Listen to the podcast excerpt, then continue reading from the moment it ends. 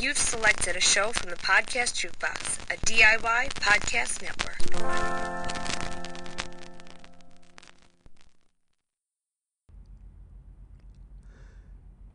Cripple Content Creations and Podcast Jukebox present Disability After Dark, the podcast shining a bright light on sex and disability, with your host, Andrew Gurza.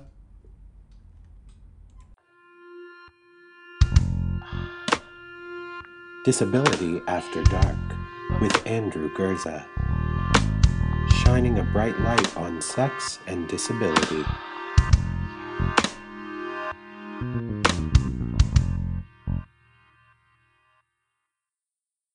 Content warning. The language, content, and discussion found within this episode of Disability After Dark will be explicit. Listener discretion advised. Hello, welcome to the show, and thank you for coming to a brand new episode of Disability After Dark, the podcast shining a bright light on sex and disability.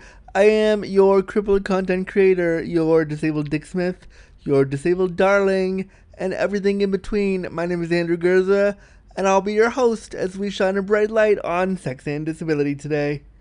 Let's get started. Happy spring, friends, wherever you are in the world. If you're in the northern hemisphere, right? That's where Canada and North America is. It's spring, and the snow is starting to dissipate. Thank Jeebus. And it's getting warm, which means I can actually go outside and do stuff in my wheelchair. This is a very important seasonal change because it means for so many of us with physical disabilities and using mobility devices like wheelchairs, we can actually leave our homes. So I am extra excited that it's spring because people get to see my hot face around the town. And if you live in Toronto, hopefully you'll see more of me. And if you don't, you'll still hear me every week on the show. Also want to say that in case you didn't catch it in the last episode, I have updated and changed the Patreon thing for the Patreon address, so it's now patreon.com/disabilityafterdark if you want to donate $1 a month to the show to keep it moving. That's where you're going to go now, patreon.com/disabilityafterdark, and that will give you access to episodes like this. Maybe you're listening on Patreon right now, a day before everybody else. That's amazing. Thank you, but I just wanted to let you know about the change. And when you donate, I will send you a hilarious shout-out on the air in a future episode. I'll make fun of your name in a polite, gentle way. I will make a pun about sex with you. I'll do something hilarious to thank you for donating. But that's a thing, and so I hope that you pledge and you had the new address works out for you. But it was just easier than Cripple Content because Disability After Dark is the name of the show, so I just thought I'd keep everything simple. I'm also thinking that if you pledge over, say, $20 a month to the show, I will send you a brand new free Disabled People Are Hot t-shirt. And even if you are not disabled and you pledge, I feel like you can wear these shirts. Right now, they are being sold through my friends on the Off the Cuffs podcast, have a store, and they generously put the shirts up there. The shirts are flying like hotcakes off of the thing, and I love it so much. I also have set up donations so that if you are a disabled person and you are on low income and you want to get a shirt but you can't afford the shirt, if people want to donate funds to me to make that happen, they can head over to my PayPal, paypal.me/AndrewGurza, and donate whatever you can so that we can get a shirt out to more people. In the first week that I did this, I sent out probably about 10-15 shirts to random, sexy, hot, disabled people who wanted shirts but didn't have the income. That's great. I love that community building, and I'd love your support to keep that up. So, two things there. If you pledge over $20 a month to the show, I will look at getting a tier on Patreon to get you a shirt. And if you want to donate shirts to a disabled person, head over to paypal.me/AndrewGurza. I think I've shamelessly plugged everything enough now. Let's get on with the show. I am really... This episode, it was one of my favorites to record, and I cannot wait to tell you about today's guest. Today on the show, I sit down with my good friend and disabled actor, Anthony Michael Lopez, and we have a really interesting conversation about disability in the acting space, because he's got a part in the new Matt Smith film, Mapplethorpe, which is super awesome and super cool. He's also guested on some of my favorite shows, Broad City, Homeland. So we have a talk about kind of acting in as a disabled person and in disability spaces and in non-disabled spaces. And then we move into the fun, sexy stuff where we talk about his disability as being an amputee and how people have asked him if he can fuck them with his stump. Yeah, that's a real conversation we had. You heard that right. This was a really fun episode. We talk about a lot here. The audio in this one is a little bit off and it sounds a bit strange at points, and I'm sorry. I tried to fix that the best I could. But Anthony is a gem. We actually, during this episode, you hear us talk about potential projects that we want to do together. And I just think I had so much fun recording this one that I can't wait for you to hear it. So, without further ado, here is my new friend and interview with Anthony Michael Lopez, right here on Disability After Dark.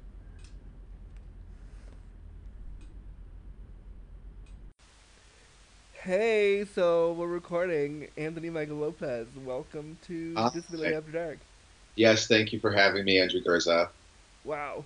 People don't usually say my full name. It feels really good. Yeah, right. Well, people don't usually say my full name either, so. Awesome. So, all right. Let's dive right in. So I'm excited you're here because we've been like internet friends for a couple years now. I don't know. I don't remember how we stumbled on each other, which is like pretty much how I open every podcast with a guest. Uh-huh. I'm not sure how we know each other, but here we are now doing this thing. After years of having like looked at each other's faces and read each other's words for years. Pretty much, and I'm pretty sure that the way we met each other was like one of us flirted with the other one. I don't know. That's usually how it goes. I mean, that's usually how it goes. That's probably what happened. So, yeah. Welcome, hello. I'm happy you're here. Yeah. I know who you are, and I gave the audience a bit of a primer before they hear this part. But why don't you introduce yourself? Tell us who you are and what you do. Cool. I'm Anthony Michael Lopez, and I'm an actor. I have a disability. I'm a right leg amputee. I was born with proximal femoral focal deficiency, which means that my bones in my right hip and my right leg were sort of, I came out with those bones sort of everywhere.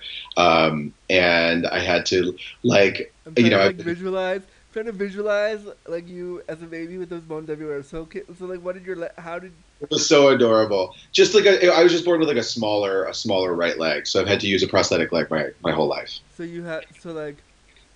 just so I understand, you have a leg, but not a full leg. Not a full leg. Yeah, the bones came out sort of weird sizes and in weird places. Cool. That's exciting. It's really cool. Because, it's funny, I almost asked you if you had CP. I naturally assume that everyone who has a mild disability generally has CP, and that's probably right. Like, so many times I've said the thing to guess where it's like, oh, you have CP, right? And they're like, nope, not at all. Here's my disability. Yeah. It's funny what everybody's baseline is, because, like, most able-bodied people think that I've, like, fought in Iraq or Afghanistan. They think that that's why I've got a prosthetic leg, and like disabled people that's not the first time that somebody's like a disabled person has assumed that I have CP. I mean, well, the able-bodied people love the Iraq story because they love it. It feeds into their narrative of like, oh my God, you're a hero, blah blah blah. I cannot tell you, like, I walk down the street during the summer when I'm wearing shorts, and I get saluted almost every day. People see me and they literally go like that. If we ever hang out in person, I'm gonna salute you. I love it. For ironic, hilarious, like, and I'm sure during Fleet Week, when all the hot Navy homos are there, I'm sure like, I salute me, sure. Yeah, salute me. Yeah, do whatever you want. But it's like, it's funny because it's like, you know, they'll salute me and I don't know what to do. So I just sort of like graciously receive it as though like it's earned, you know, like you're welcome. You're welcome. That's how I feel when like, when an able-bodied person sees me on the street and like nods in that weird way. Right. Like they're acknowledging that you're a person and you're supposed to be like, mm-hmm, yeah. So like they're condescending to acknowledge you as a person. It's so condescending, like, but you're in this weird moment where it's like, you only have 20 seconds to be with this person, so you have to like either just graciously receive it or start a whole thing and summon the energy to explain. Yeah, it's too much. And like no one has the time to start a thing when you're just trying to live your day. So you have to be like, mm-hmm, great, thanks. Yeah, I know. God bless them. I mean, bless their hearts. Bless their heart. Bless their little hearts. Bless their little hearts. You know, my therapist says. He says that he thinks that most people walk around sort of feeling bad for themselves, feeling sorry for themselves. And when they see people with disabilities, they're shaken out of that. He's probably right. They, them. Yeah, it's a gross reality, but I think it's probably true. And it sounds kind of simple until you like think about it. It's like that's pretty profound. It's also really sad. Like I don't want to be like I don't want to be the reason that you like. I mean, if I am because you like me and you know Andrew Gurza or you know Anthony, like great, fine, that's awesome. But if it's just because I'm that person, like again, it really speaks to inspo porn, and I can't. That's the thing. Like, yeah, that's the thing. It's yeah. Why do you think we're so our society is so drawn to that? Do you have any thoughts on that? Like. Well, I remember, you know, I grew up in the 90s and I remember I'd watched a lot of TV. I was an only child, so I would just sit in my grandparents' basement, just turn on the television and watch it for hours. Amazing. And I remember watching like lots of those like 60-minute type TV shows where they would talk or they would feature children, specifically children with disabilities. And you know, my disability is like semi-mild and you might not be able to clock it on first sight. So like I was always sort of encouraged to be as quote unquote able as possible. As able-bodied as possible. Yeah. And to think of myself in that way. And then when I would like see those shows, I felt terrible for those kids, you know? They sort of positioned their stories as like these heartbreaking tragedies of this child that was born with it, you know, and painful like disadvantage in life, and they're gonna wither away, and you know, so like that's how disability's sort of been positioned in our culture. Like that's just how people enter disability is from that perspective. So I do get it. Like I empathize with that point of view, especially since like the conversation hasn't really come much further in mainstream media. It's really not. Like we've gone inches forward in decades. And you know, I think we've actually come a long way in the conversation, like within the disability community. Oh yeah, the disability community is fierce as fuck, and I love everybody. Exactly, and more and like more unified, more united than we've been in ever maybe. Yeah, thanks to like social media. But to everybody else, I think we're still sort of looked at in that sort of like sad 2020 way. Yeah, like hey, listen, if Barbara Walters wants to come to my house and profile me, like I'm down. Like hey, yeah, sure. You're Right. But you know, don't cry for me, Argentina. Yeah, like I don't mind. Like listen, if you want to profile that my story is tragic, but get me on 2020 to put my like sure, I'll take it. Yeah. I'll take it. That bitch, yeah. But I also like, come on, Barbara. There's other stories we can do. So tell me, I am really excited because you're in a movie with some really fucking famous people. So that kind of means you're a famous person. No. It does though, because shit, like I saw that the other day on my social media feed. I saw it all coming up, and I was like, "What the fuck? That's amazing!" So, tell me about Mapplethorpe, which I always call Mapplethorpe. Right, it's Mapplethorpe, not Mapplethorpe. Spelled Mapplethorpe or pronounced Mapplethorpe. It's about Robert Mapplethorpe. It's a biopic. Robert Mapplethorpe, obviously, super famous you know, gay erotica photographer from the 70s and 80s. Didn't know any of this until I read. No! Didn't know any of this until... Please! I mean, that's my own privilege. Didn't know shit. So educate me, please. Okay. So he was best friends, like soulmates, with Patti Smith. They lived in the Chelsea Hotel together. They like moved to New York together. Or no, they didn't move to New York together, but they met each other right after they moved to New York. And, you know, she wrote Just Kids sort of like about their friendship. You know, Just Kids, that like the famous book that she wrote. So, yeah, so this movie is a biopic about them. And what else do I want to say? Yeah, so it stars Matt Smith. And I play Jack Fritscher, who's one of Robert Mapplethorpe's lovers. Robert Mapplethorpe is long since dead, but I play Jack Fritscher, who was the founder of Drummer Magazine, which is like a leather bondage, you know, gay magazine based in San Francisco, and he sort of exposed Mapplethorpe to the broader like national leather culture. I feel like I'm supposed to know all that stuff about the magazine. I am very uneducated, and so thank you for that. Because I like leather, and I like to fuck dudes in leather, but I didn't know... Get into it. Get into it. Like, where do you live again? Toronto. Okay, you live in Toronto. Okay. Well, Jack Fritscher still... on your face, you were like, oh, Toronto. No, that wasn't that. I thought that you lived in LA. Like, I thought you were a West Coast boy. I was born on the West Coast, but... That's fine. Okay. And I just came back from doing talks on the West Coast, and if I could financially afford as a disabled person to live on the West Coast, I would move tomorrow, but it is not. Yeah. Jack Fritscher is still alive, and he lives on the West Coast, and I actually, like, the play that I'm working on right now is about to transfer to San Francisco for a month, and he's going to come see the play that Dude, I know. Hang on, so the homo you're playing...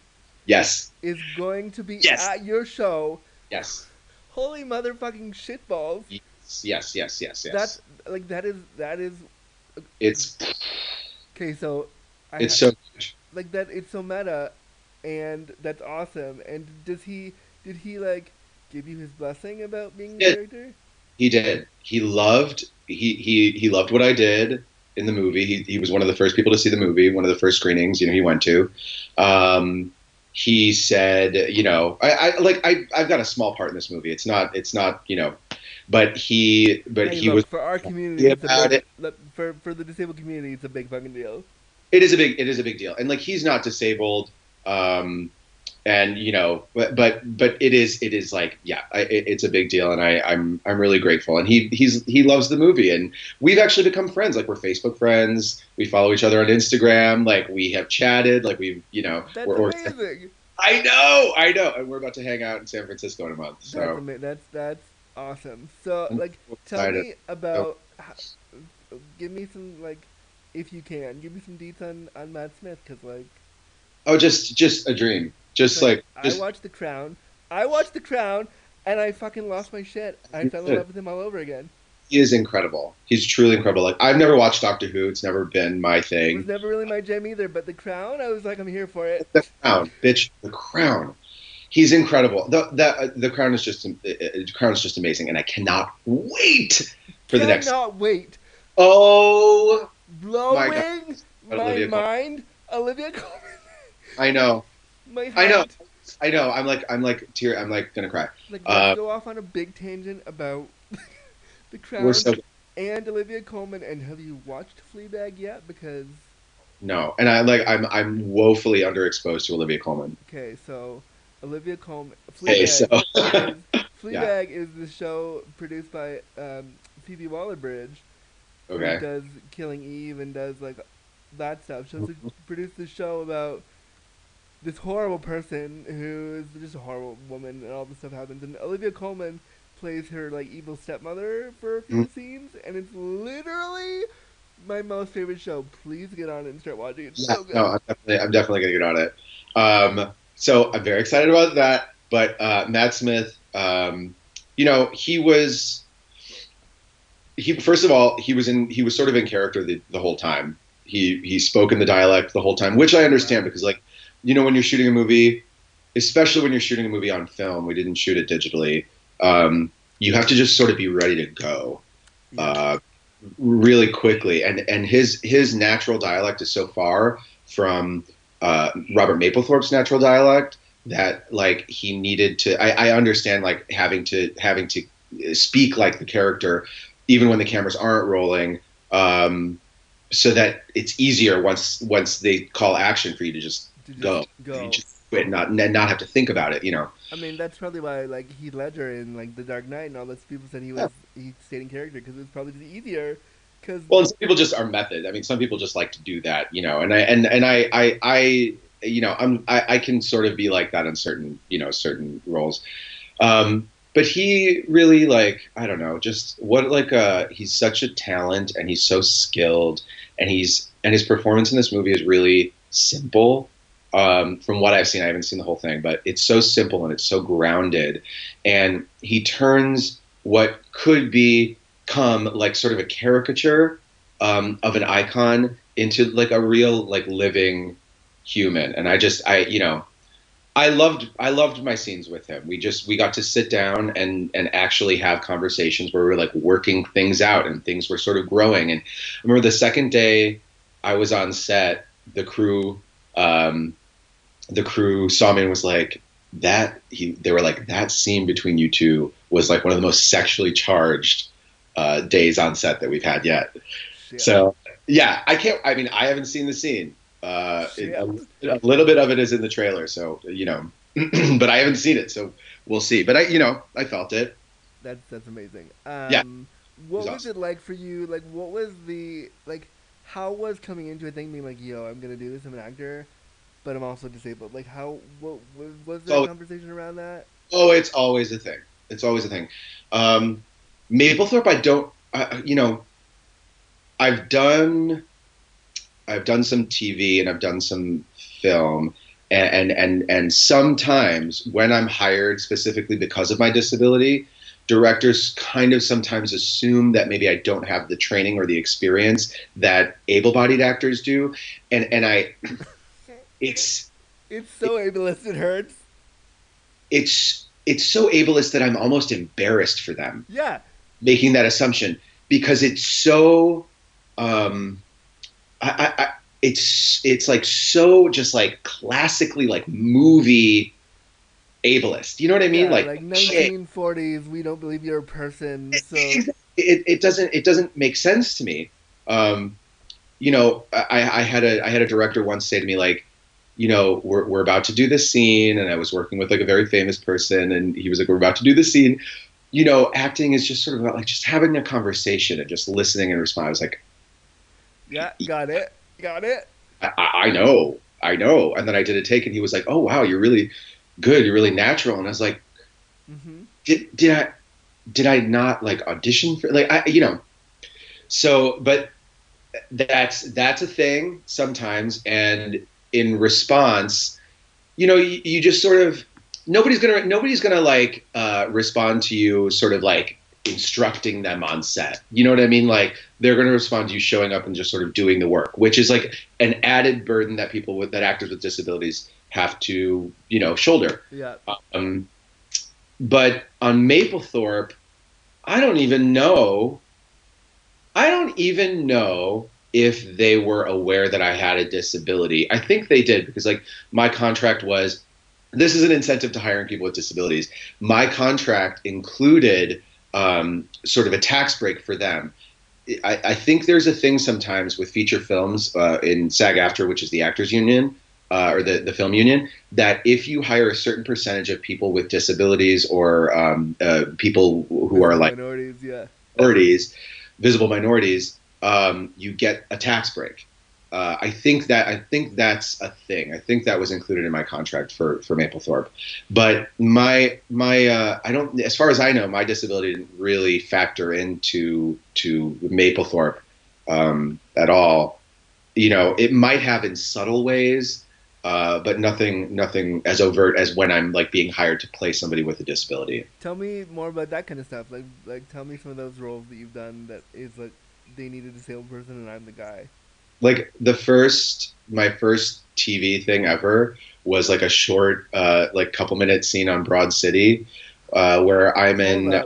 You hang on. I gotta go back and I gotta go back and do some. What the fuck? Yeah. So like I'm in the park in New York City. I'm sitting by myself. I'm at a table. I've got two chairs. My prosthetic leg is up on one of the chairs. Abby comes over and says, "Can we have this chair?" An argument ensues, and she decides that she's just going to take the chair. She whips the chair out from under me. My leg falls. You remember, and my leg falls off, and she, and so that was one of this.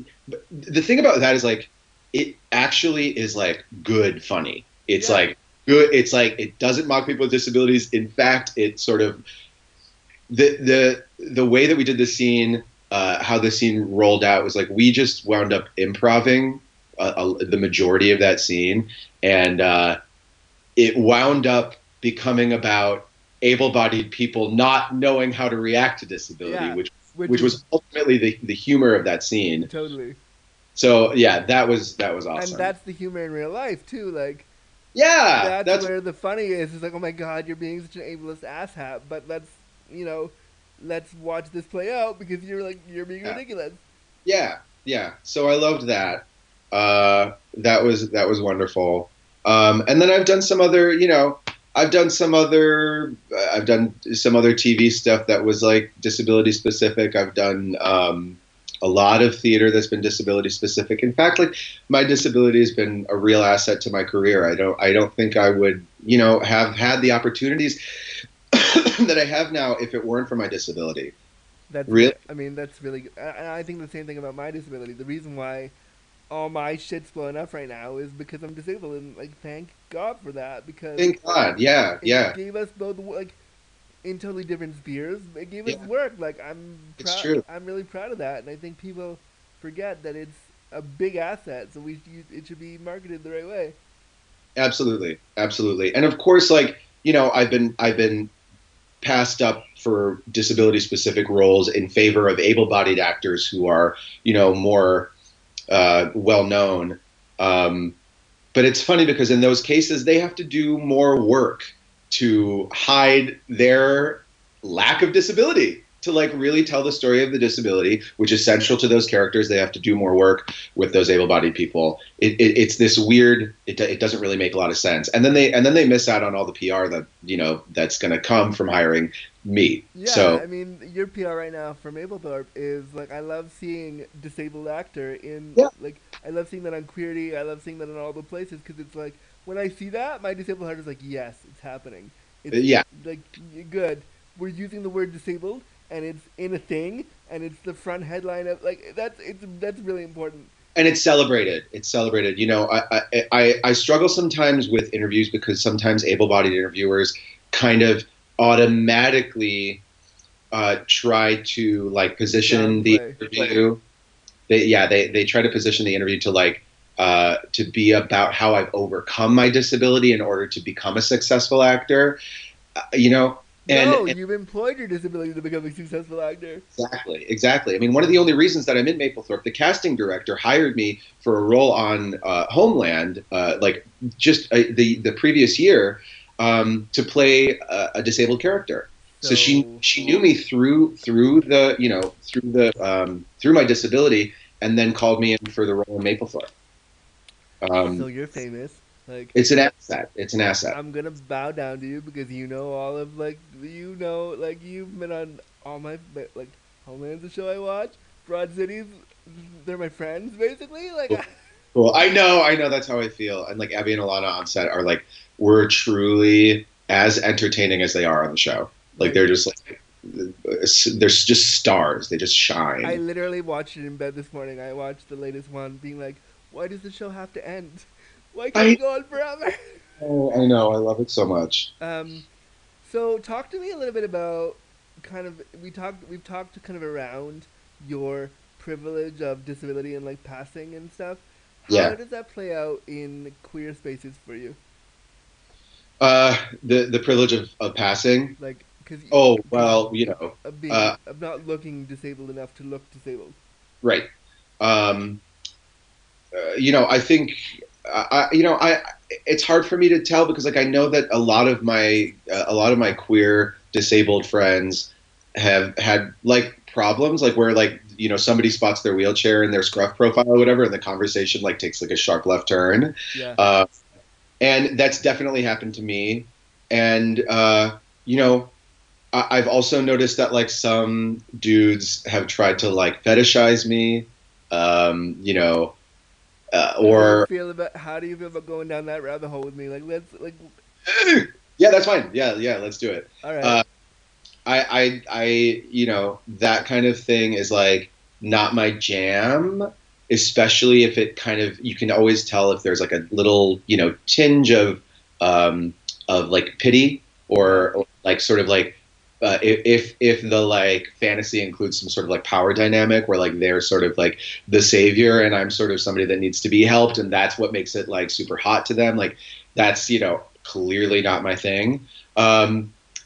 But then there's also this other thing where I think there are some people who see people with disabilities and go like, you have an extra experience that's not, that's unusual, that probably gives you an interesting perspective on life, and they're more interested because of it.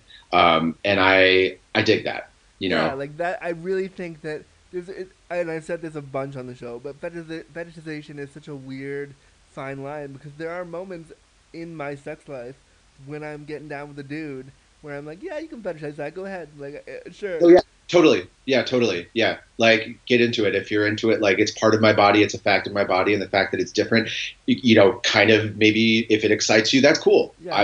I'm fine with it. The fact that you're currently getting hard over it, I'm not going to stop that. Like, shit, like, great. Yeah, exactly. Exactly. So, yeah. I think, I mean, I definitely think there have been times, although nobody would ever say it, you know, I think there have been times when, you know, a guy has been into me and then like noticed my disability and like, you know, just sort of like stopped being into me. Isn't that the weirdest? It's like, wait, 30 seconds ago you were down, like 30 seconds ago you were down to choke on my dick as hard as you want, and now because I was real with you, all of a sudden you're like, oh no, I can't anymore. Right. But if that's the case, and then they suddenly like block me or like stop talking to me or whatever, I'm like grateful. Yeah. You know, it's like, thank God we didn't get past this point and then have to like, I have to like deal with this bullshit like face to face. I've been there with people where like they're in my bedroom and they're saying shit and I'm like, oh, you're here, we're this close to the dick sucking, and now you're doing this? What? Great. Yeah, not cute. No. So like, how does your disability like manifest? Like, how does it, because from what I can see right now, I would look at you and not assume you had a disability. Yeah, I have a stump, basically. Like, my right leg, it, like, probably only goes down to like just above my left knee. Okay. And I was born with a foot, but because of like, I just had the foot amputated when I was 13, so that I could fit into a prosthesis that was like that worked better for me. Whoa! So break down being 13 and having to like have your foot amputated. I can't imagine that was something you were okay with. No, I wanted it because like the way that like my disability works, like my leg, the right leg that I was born with, because of the bone, you know, sort of sizes and just where they were placed, right, is not very strong. So I had to wear prostheses that I would have to get surgery so that they would turn the foot around so that the ankle joint became the knee joint, which, as you can imagine, is like not comfortable. No. Also, I went to a Catholic grammar school where every Friday we had church, and I would, you know, have to like kneel and stand and kneel and stand. Like in Catholic mass, it's like just part of it. And by the end of it, you know, sometimes I was bleeding, and walking really sucked, and God bless my family, you know, they wanted me to be like as normal and like as accepted and like feel as empowered as possible. But sometimes that meant ignoring my actual limitations. Yeah. And so I, you know, I would like go to camp, right? I would like go to summer camp and going on a hike, which was like no big deal for the other 11-year-olds. By the time we got past the parking lot, I was in so much pain and didn't know how to ask to like for take help. A break. Yeah. Exactly. Something that's like still super ingrained in me now, you know? So how does your, I'm just curious, how does your family, like, because they wanted you to like push past disability when you're younger, and I get why, because like in the 90s disability acceptance is not where it is now, so there was a total different view on like that then. But what do they think about like you being on the front of like stuff, being like, hey, I'm the disabled actor that's in Mapplethorpe? They love it.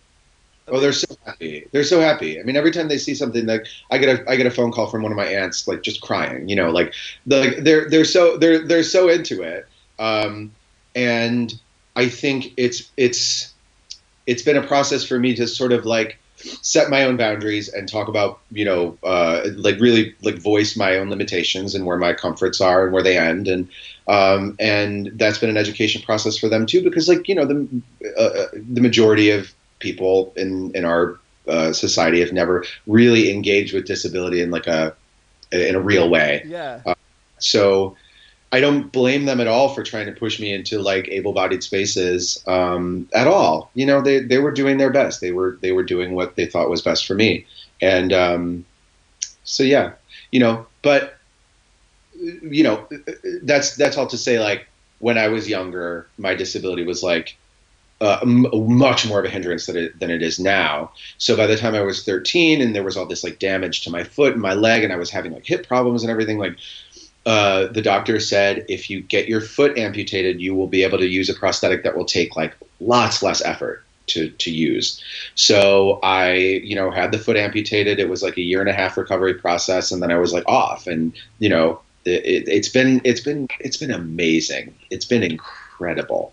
That's great, because like when you hear amputation, like your first thought is like, oh, a part of your body is being cut off of you. Exactly. No, exactly. And that's the thing. It's like, you know, people hear amputation and think like, oh, okay, you were here. You enjoyed a certain level of like completion and comfort, and then you had an amputation and your level of comfort sort of, you know, went down. But for me, it's the opposite. Like when I moved to New York, I was 24. And because of, you know, the prosthesis that I had, then I couldn't walk 6 blocks without having to sit down. But, you know, because of the you know, the advances in technology, like I can walk like 2 miles and be fine, you know, and that's it's all because of my amputation when I was 13. You know, it gave me access to those prosthetics. So you would, like, if somebody was like worried about amputation and it was something that would actually help their quality of life, we should be advocating for it, you think? Yes, absolutely. That's awesome. It's been so, oh my God, you know, yeah, I've been blessed. Let's talk a little bit more about disability in the media, because you're a famous person, and so I want to talk to you. I'm gonna say that the whole time and bother you so much. It's so fun. Okay. I want to talk to you about Bryan Cranston. Yeah. The upside happened, and I haven't really publicly voiced my feelings on Bryan Cranston with another person on the show yet, so I wanted to do that. Do it. Let's do it. Yeah. So he decided to take that role in The Upside because it was a, quote, good business decision for him. That made me want to cry. Because I was like, I really liked you in Breaking Bad, and then you go do this, and I can't deal with it. And not only that, his co-star from Breaking Bad, who's an actual disabled person, said, I stand behind him. I know. And I wanted to be like, what the fuck are you doing? I know. I couldn't. I don't know even how to talk about this anymore, except to just reiterate the point that it's not okay for able-bodied actors to use someone else, to use disability at all, in order to win an Oscar, to impress the rest of the able-bodied community, you know, the able-bodied world. Because implicitly, part of that is eliciting sympathy and sort of sadness and the like inspirational, the kind of like inspiration, inspo porn narrative that we've seen in able-bodied media. That's not okay. And the way that we move away from that is by hiring actual disabled people to tell these stories and making sure that these stories are being told from the perspective of a person with disabilities and not from able-bodied people who have their own assumptions about what it's like to be disabled. Yeah. Why would we ever do that? It's similar to, I would liken it to, a white person telling a story about a person of color from the white person's perspective, yeah, without including any people of color. So like that movie that just won Best Picture, what was it called? I can't remember. Green Book. I didn't see it. I didn't see it either, but I've heard it's a whole shit show of like problematic. It's like that. It's like that. Yeah. Yeah. So like and it really hurt me when I saw R.J. Middy's thing, because I was like, you know what? The community stood by you when you were on Breaking Bad. They stood by you when you were doing all this stuff, and we've elevated you to a point of like disabled fame status, and then you go and say this. Why? Like no. I know. It's icky and it's gross. It troubles me when a disabled person says something about ableism, about their experience, and another disabled person comes into their DMs or comes into their stuff and says, but actually it's okay. And it's like, no, it isn't okay. Why are you, like, even if you don't believe that, support the disabled person saying this, because we're all part of the community. Like, we're all part of the same community. Exactly. And it's so tricky because, like, you know, RJ Middy has no problem, like, getting roles, but I understand the pressure of being a disabled actor and not wanting to like piss anybody off and stay in the good graces of all the powerful people and not try to like, you know what I mean? Like I understand the pressure, but at some point you have to understand the damage you're doing. Exactly. The damage that was done by that film, and more so the comments from all sides afterwards. Yeah. About my trouble is not so much the movie, because I'm not going to pay to see it and I won't see it. I'll probably watch it for a podcast episode and make horrible fun of it. That's probably what'll happen. Podcast episode should be, I'm sorry to interrupt you, it should be just like a video of you and disabled people watching that movie and drinking to it and the commentary. And it should be a split screen where one side is the movie and the other side is like you guys getting drunk and laughing at the movie. That's what it should be. I support this. This should become a YouTube channel, and somebody out there listening. I agree. I would do this. Yes. Yes. And I will be there for it. Amazing. We should do like those. You know how you can watch things with a group online and film. That's what it should be right there. Wait, I'm not even fucking kidding anymore. This is like a great idea. I support this. Okay, good. I want to go into sex with you because. Sure. I mean. Before we do that, can I just pee? Can you? Sure. So. Not like right here, but like let me just like take a little break. So let me just so listeners, I'm gonna pause this part, and this is the part where Anthony's going to go pee. And then we're going to come back and record the rest. Hold on, please. Okay. There's a lot more to come on this episode of Disability After Dark. But first, we're going to play some ads from our awesome sponsor and some great listeners. So we'll do that, and we'll be right back on Disability After Dark, the podcast shining light on sex and disability with your host, Andrew Gurza. This episode of Disability After Dark has been brought to you by Come As You Are. Come As You Are is Canada's only worker-owned co-op sex shop.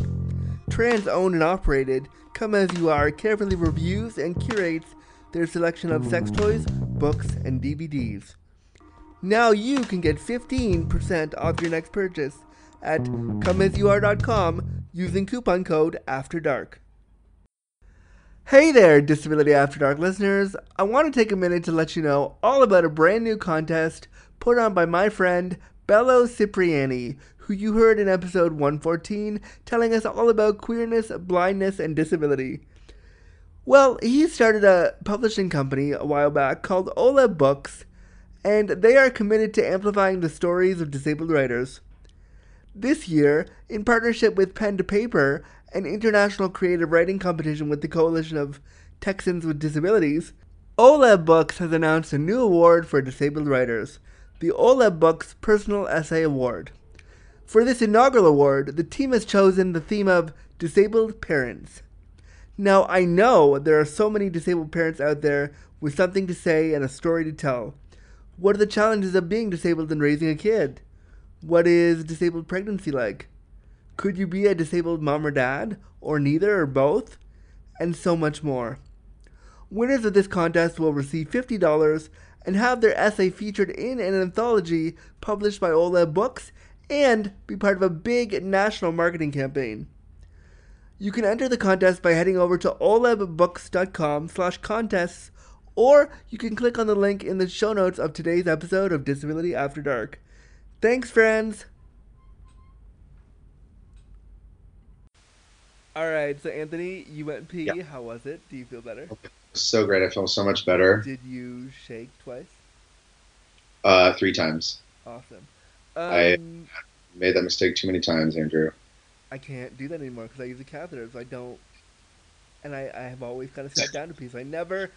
I am jealous of men who can stand. You know what makes me really jealous? I want to be able to stand with. Yeah. Like, I have no problem not walking, but I do wish, as a queer cis man who likes men, I want to stand and show you my dick.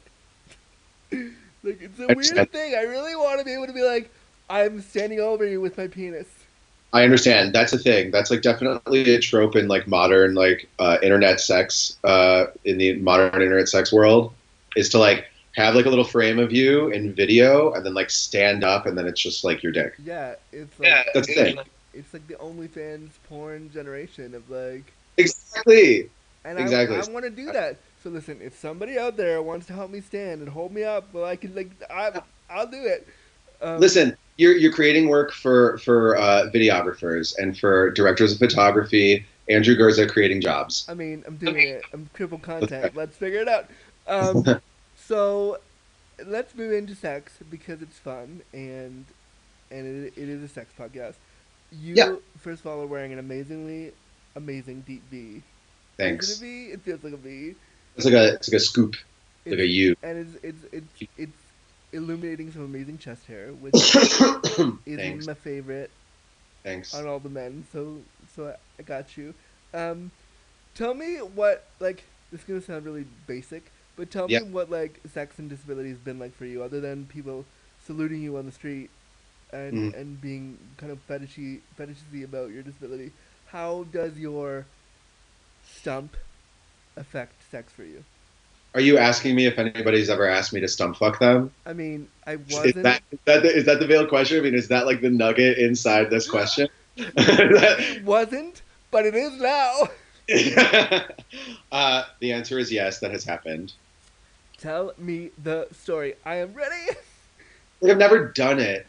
I never followed through with it, but I was like, this is, I've got a boyfriend now, so, you know, this was, and we're monogamous, and we can talk about that too, if you want. Yeah, but like break it down.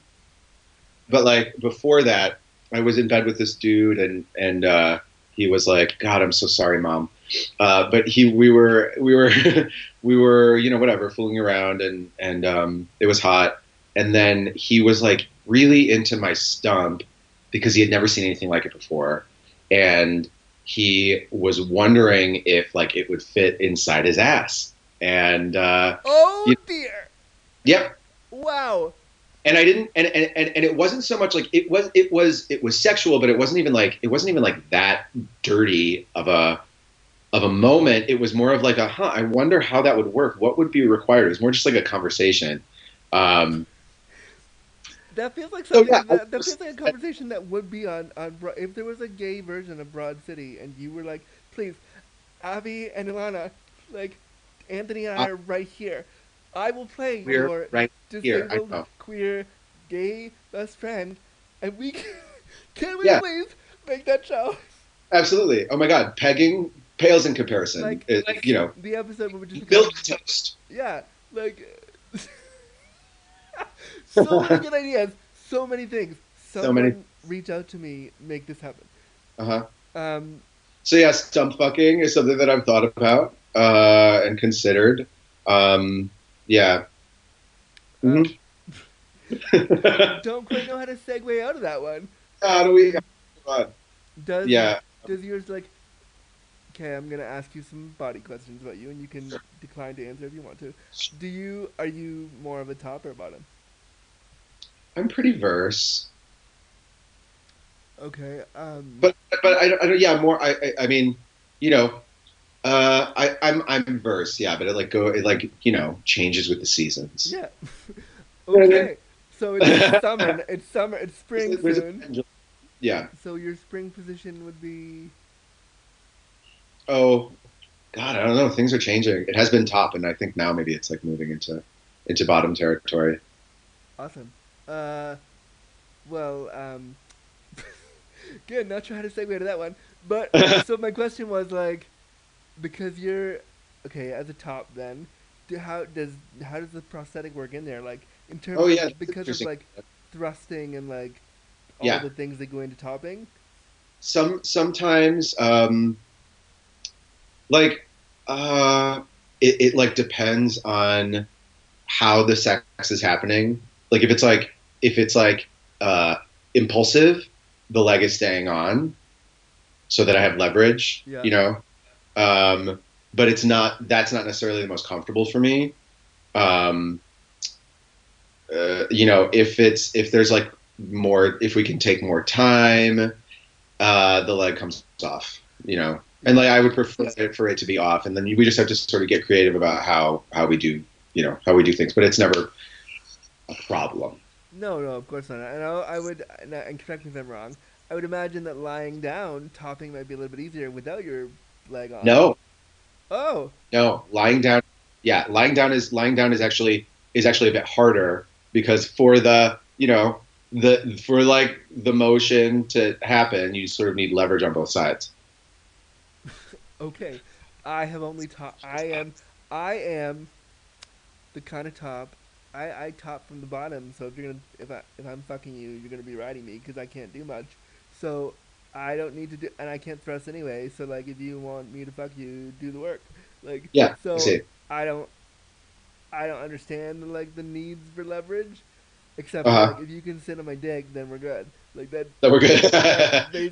That's all my issues. So like I never thought about that. My assumption was, like, if your leg was off, then you would have more room to, like, swing your dick around or something? I don't know. Not necessarily. Not necessarily. Because I need, you need balance. You need balance to top. Right. And so, I'm making an assumption here. I would assume that bottoming is just pretty much the same as it would normally be. Pretty straightforward. Yep. Awesome. Yep. I'm just trying to think. Tell me. So you also mentioned in your thing you want to talk about body dysmorphia. And that's such a thing. I feel like we don't talk about it a lot in the disabled. Let's do that.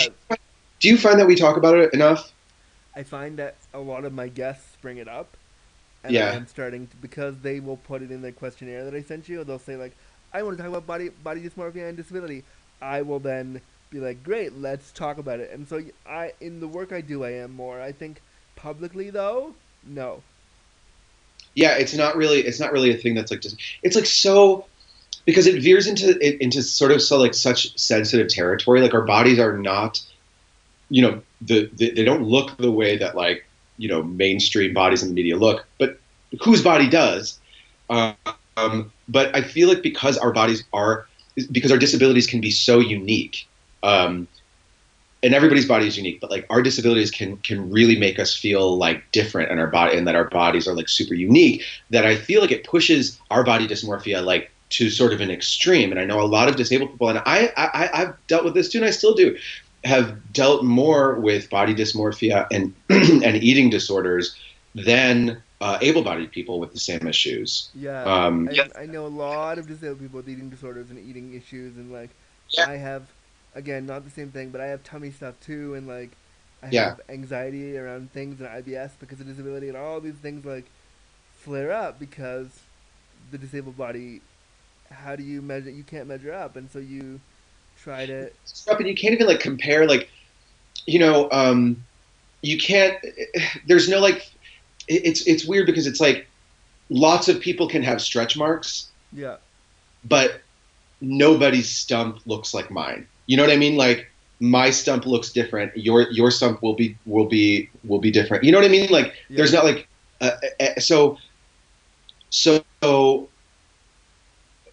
feel like people with disabilities, like, sometimes, I mean, at least for me, can feel like we're all alone in our physical difference. Yeah. You know, even though we might know other disabled people, we might know that other disabled people deal with similar issues, we might feel that our body is particularly unacceptable. Oh, totally.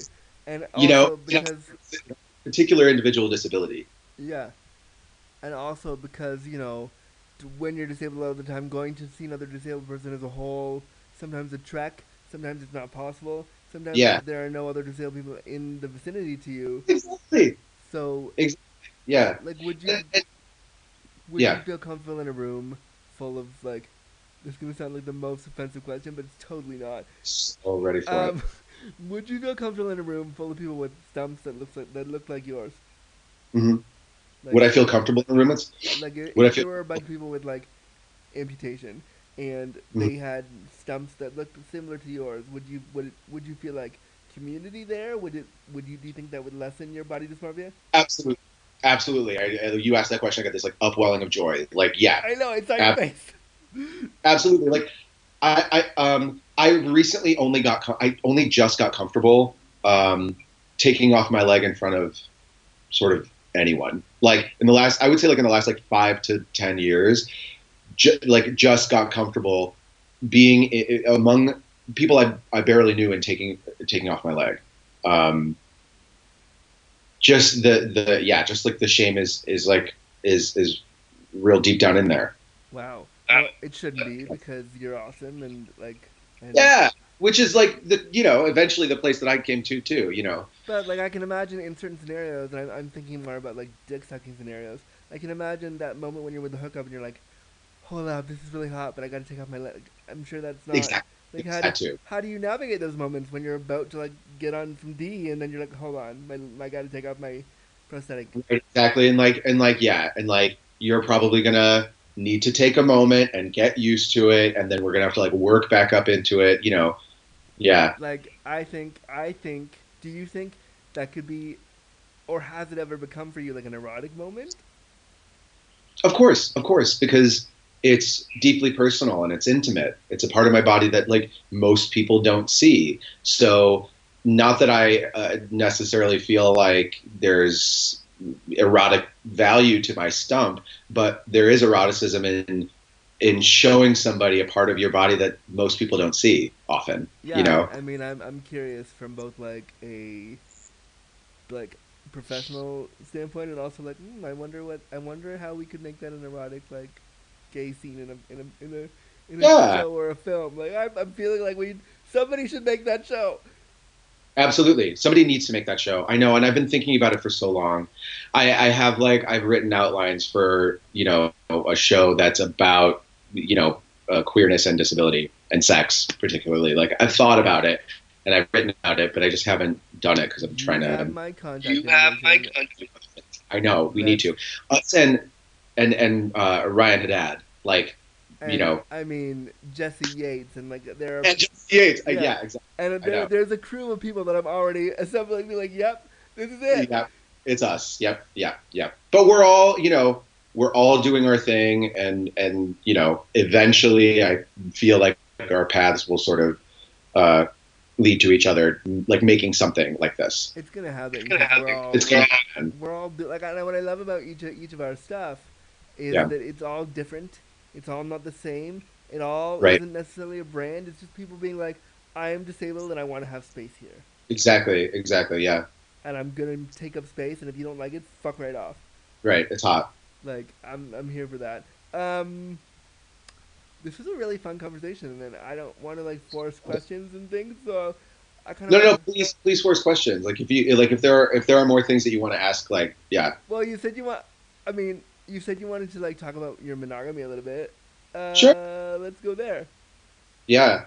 I feel like it's, like, I don't know. Well, like, what in particular? I don't know. I'm curious about. Okay. I don't know. Like, we can talk about monogamy. I was like, cool, great. I just have found, I just, you know, I'm like really crazy about this dude. Like, I'm just like so in love with him. We've been together for like almost a year and a half. And we're monogamous. It's like 20 years. Yeah, exactly. And being monogamous, you might as well, you know. It's over. It's over. But I have found like such a beautiful, I don't know, it's just been like such a beautiful intimacy in being monogamous,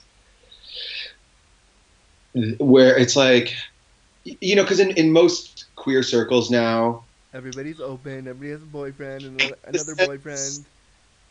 Yes, I get the sense that people who are really committed to, some people who are really committed to being open and being non-monogamous, kind of maybe look at monogamy as sort of like a an outdated or like a you know, sort of traditional, closed-minded, you know, or like codependent, or like there's something wrong with it. But I found that our monogamy is actually like it enables us to be like less codependent. It enables us to be like really sort of free in our individuality within the relationship, because we're continually choosing it. And that means that at some point, maybe we won't choose it anymore. Maybe we'll choose to like open things up a little bit, but it lets us develop our sexual life in like a really beautiful and intimate way, without having to navigate other people's vibes and our own responses to other people in our sex lives. And like, look, we both been mega sluts in the past. Good for you. Support exactly. It's so hard. Like, yeah, me too. And like, and for us, for where we are right now, it's what we really want to be doing, and it's like beautiful. And like, I was at the, for example, like, and I'm thinking about this right now just because like on Monday I was at the gym. Some dude like really came at me real hard, and he was really hot. And I thought about it, and I ultimately like turned him down. I was talking to my boyfriend about it, and he was like, "Well, would you have wanted to?" You know, I was like, part of me says yes, but most of me is like, the sex that I would have had with a stranger in a gym shower would never have compared to the sex that I have with the person that I'm in love with and committed to. Oh, and there's something about choosing that commitment and the prioritizing that commitment enriches the sex that we have, so that the casual sex that is available to me just doesn't appeal to me right now, because there's no comparison, you know. It's a different thing. It's, you know, so I've been finding that really interesting, and in a way like feeling kind of like punk about it. Like, I've been feeling kind of like rebellious and extra queer for like choosing monogamy. I've never heard it described that way before. That's kind of awesome. And it's not for everybody. Obviously, it's not for everybody, but it's like for both of us where we are right now, like it's the thing. Like it feels great. I fully support that. Two questions popped up when you were talking, and as you were talking, I was like, I gotta ask this and I gotta ask this. So question one is, let's back up to the possible shower sex you could have with this dude. Yeah. Okay. This is, again, basic things. I don't know. How would your stump/prosthesis, how would that work in there? If he was like, want to fuck you in the shower, what would have, how? Well, I was in the accessible shower. So there was a seat. Yep. A shower seat. So that would have factored in somehow. It would have depended on like what we wanted to do. I could have stood up, but then eventually would have had to sit down. Yeah, my left leg is the one that's, you know, that, you know, I'm disabled because of my right leg, not my left leg.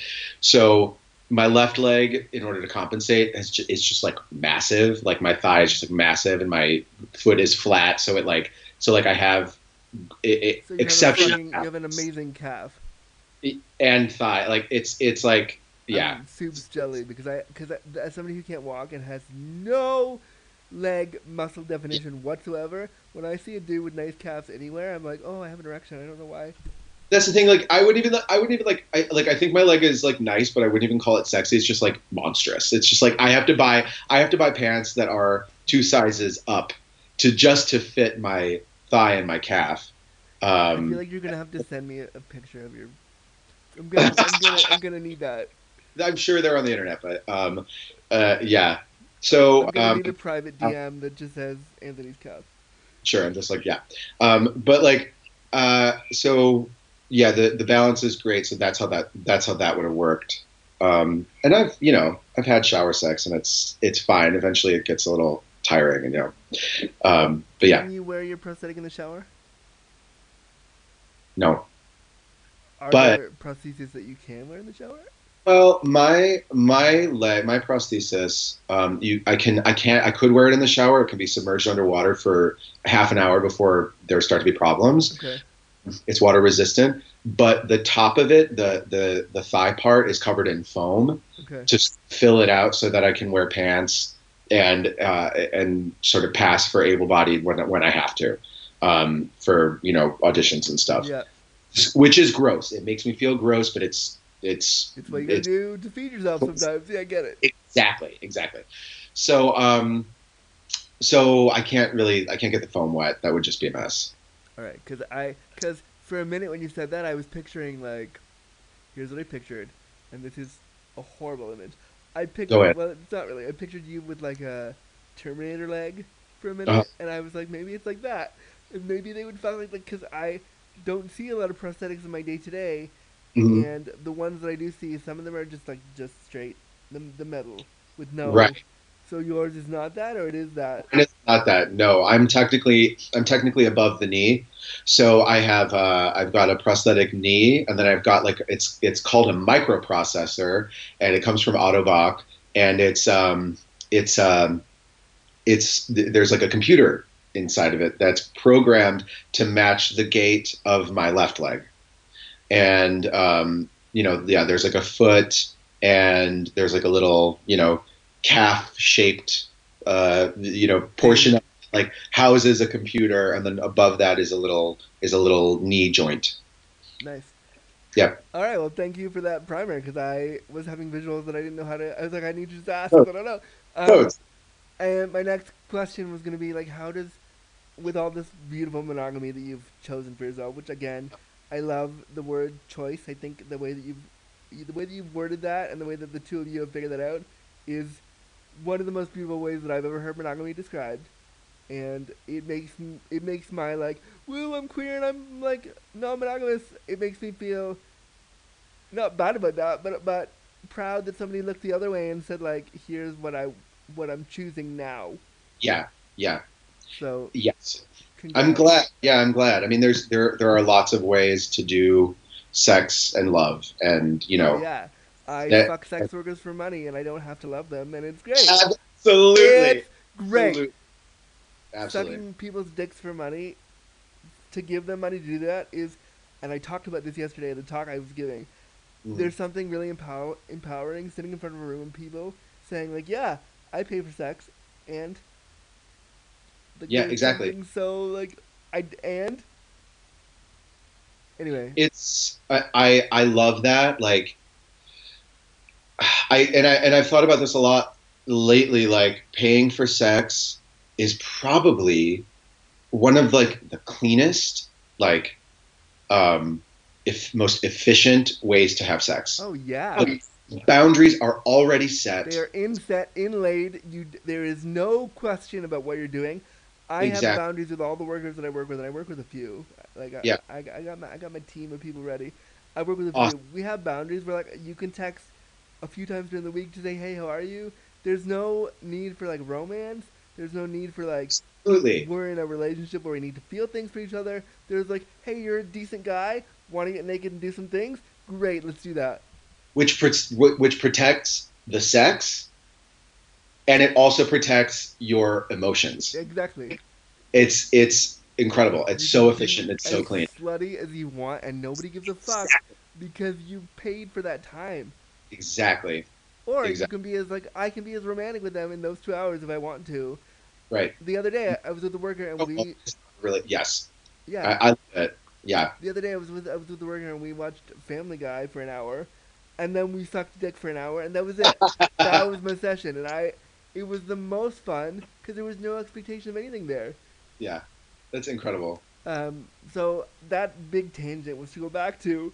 So how does your disability play into this chosen monogamy that you've kind of cultivated for yourself, or does it? I don't know. I haven't thought about it. I don't know if my disability contributes to it, other than I don't know. I mean, anything that I would say about it would be sort of like, kind of not really like an incubated thought. Do you have like? I guess it was okay.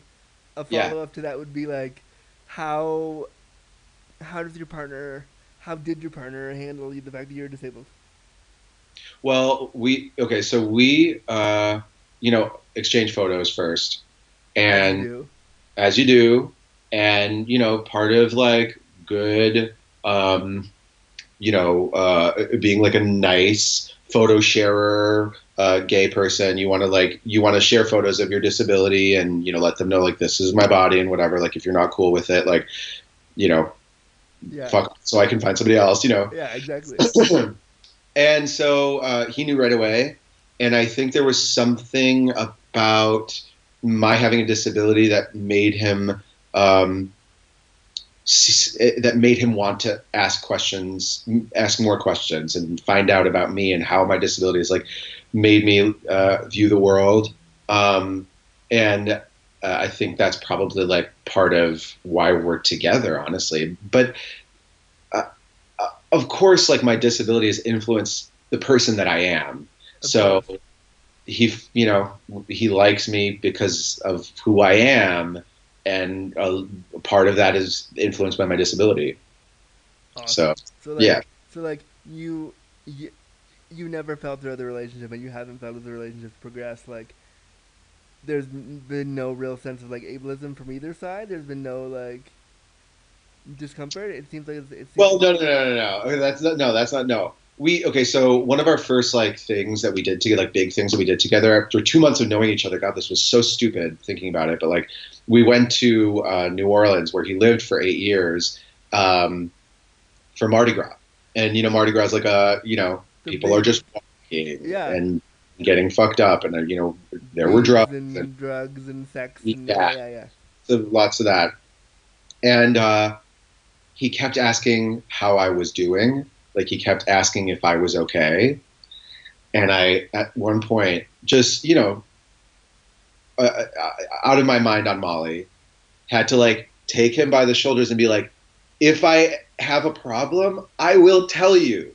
Please, let's just enjoy this and stop worrying that I'm not okay and not saying so." So like that, it's like that's like the cute side of ableism, but it's still ableism, The, assumption that we're not okay, and I had to like explain that to him. And then once I explained it to him, part of the reason why he's so wonderful is like once I explained it to him, it was like, oh yeah, totally, yeah, completely. He like completely got it.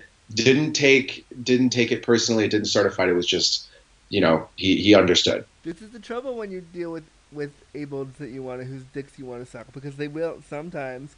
When you call them out, they're like, "Well, I was just trying to be blah blah blah." Exactly. Don't call me like don't try to make me feel like an asshole. It's like, no, don't try to make me feel like I wasn't trying to make you feel like an asshole. I was actually I cared about you enough to tell you not to fucking worry anymore. Exactly. I don't want this to become a thing in our relationship. I don't want to have to deal with this again. And that's why sometimes fucking sex workers is so great, because you can. I don't have to worry about how this is going to affect us.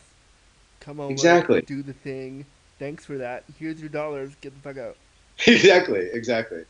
So like that's really mostly how it manifests. He's really good about like asking questions. If I, am I comfortable doing this? Am I comfortable, going on this walk or whatever? And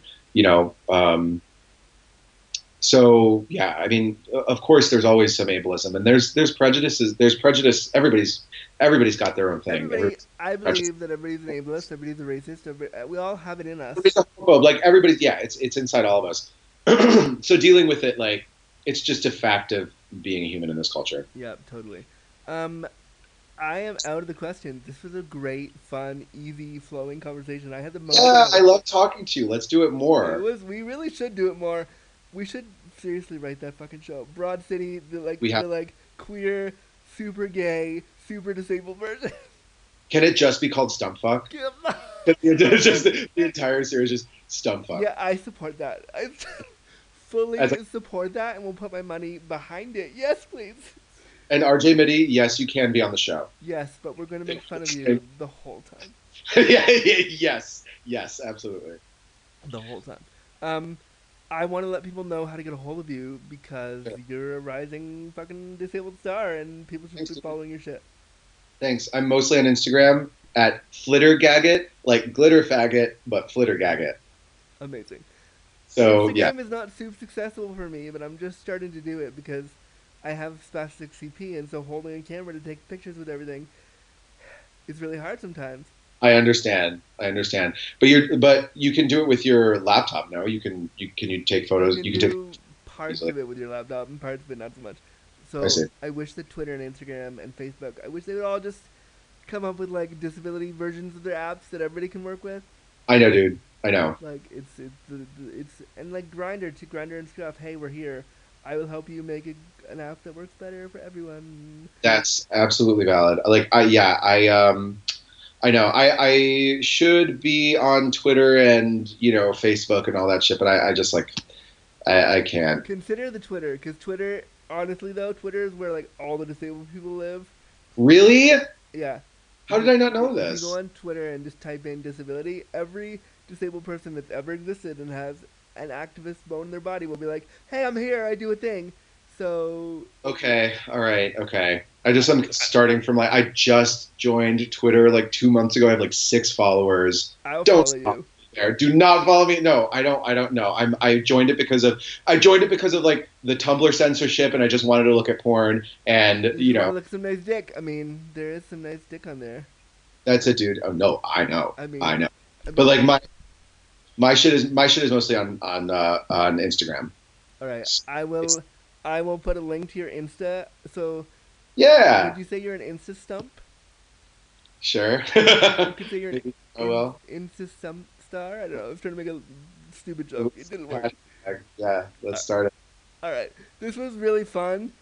I had the most fun talking to you.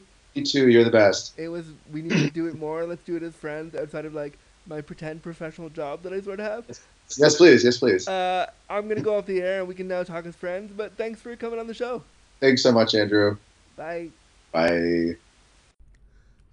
All right, friends. That's another episode of Disability After Dark, the podcast shining a bright light on sex and disability. My name is, of course, Andrew Gurza, and thank you so much for listening and helping the show go. I really appreciate that you all listen and that you come back every week, and I love doing it, and I love shining a bright light on these topics, so thank you. If you want to follow my work, you can head over to www.andrewgurza.com, where you'll find my writings, some cool videos I've been in, and you'll see where I've been talking, where I've been doing talks, and if you want to hire me to talk, you can do so there as well. If you want to follow me on the social media, you can put in all my handles on Insta, Twitter, and Facebook at The Andrew Gurza. If you want to follow the podcast specifically, you can follow us on Twitter at DisAftDarkPod or on Facebook at facebook.com/disabilityafterdark. This show is a completely independent production. I literally record the show here in my bedroom in Toronto, and that's awesome. So if you want to support this fully independent program, you can head over to patreon.com/disabilityafterdark, and you can pledge $1 a month to get the show early and get really cool perks like that. And I will give you a shout out on the air and thank you for your support. It would be super awesome if you could also leave a 5-star review on iTunes or wherever you download your podcast, so that this show all about sexuality and disability, something we don't talk about enough, can get more traction and more people can hear about the show. Thanks again, and we'll be back next week to shine a bright light on sex and disability.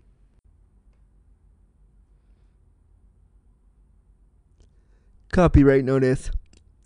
Disability After Dark was presented, created, and produced by Andrew Gurza and Cripple Content Creations, with music by Chris Sugiuchi.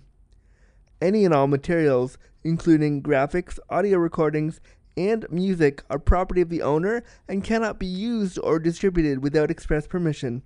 Copyright 2019.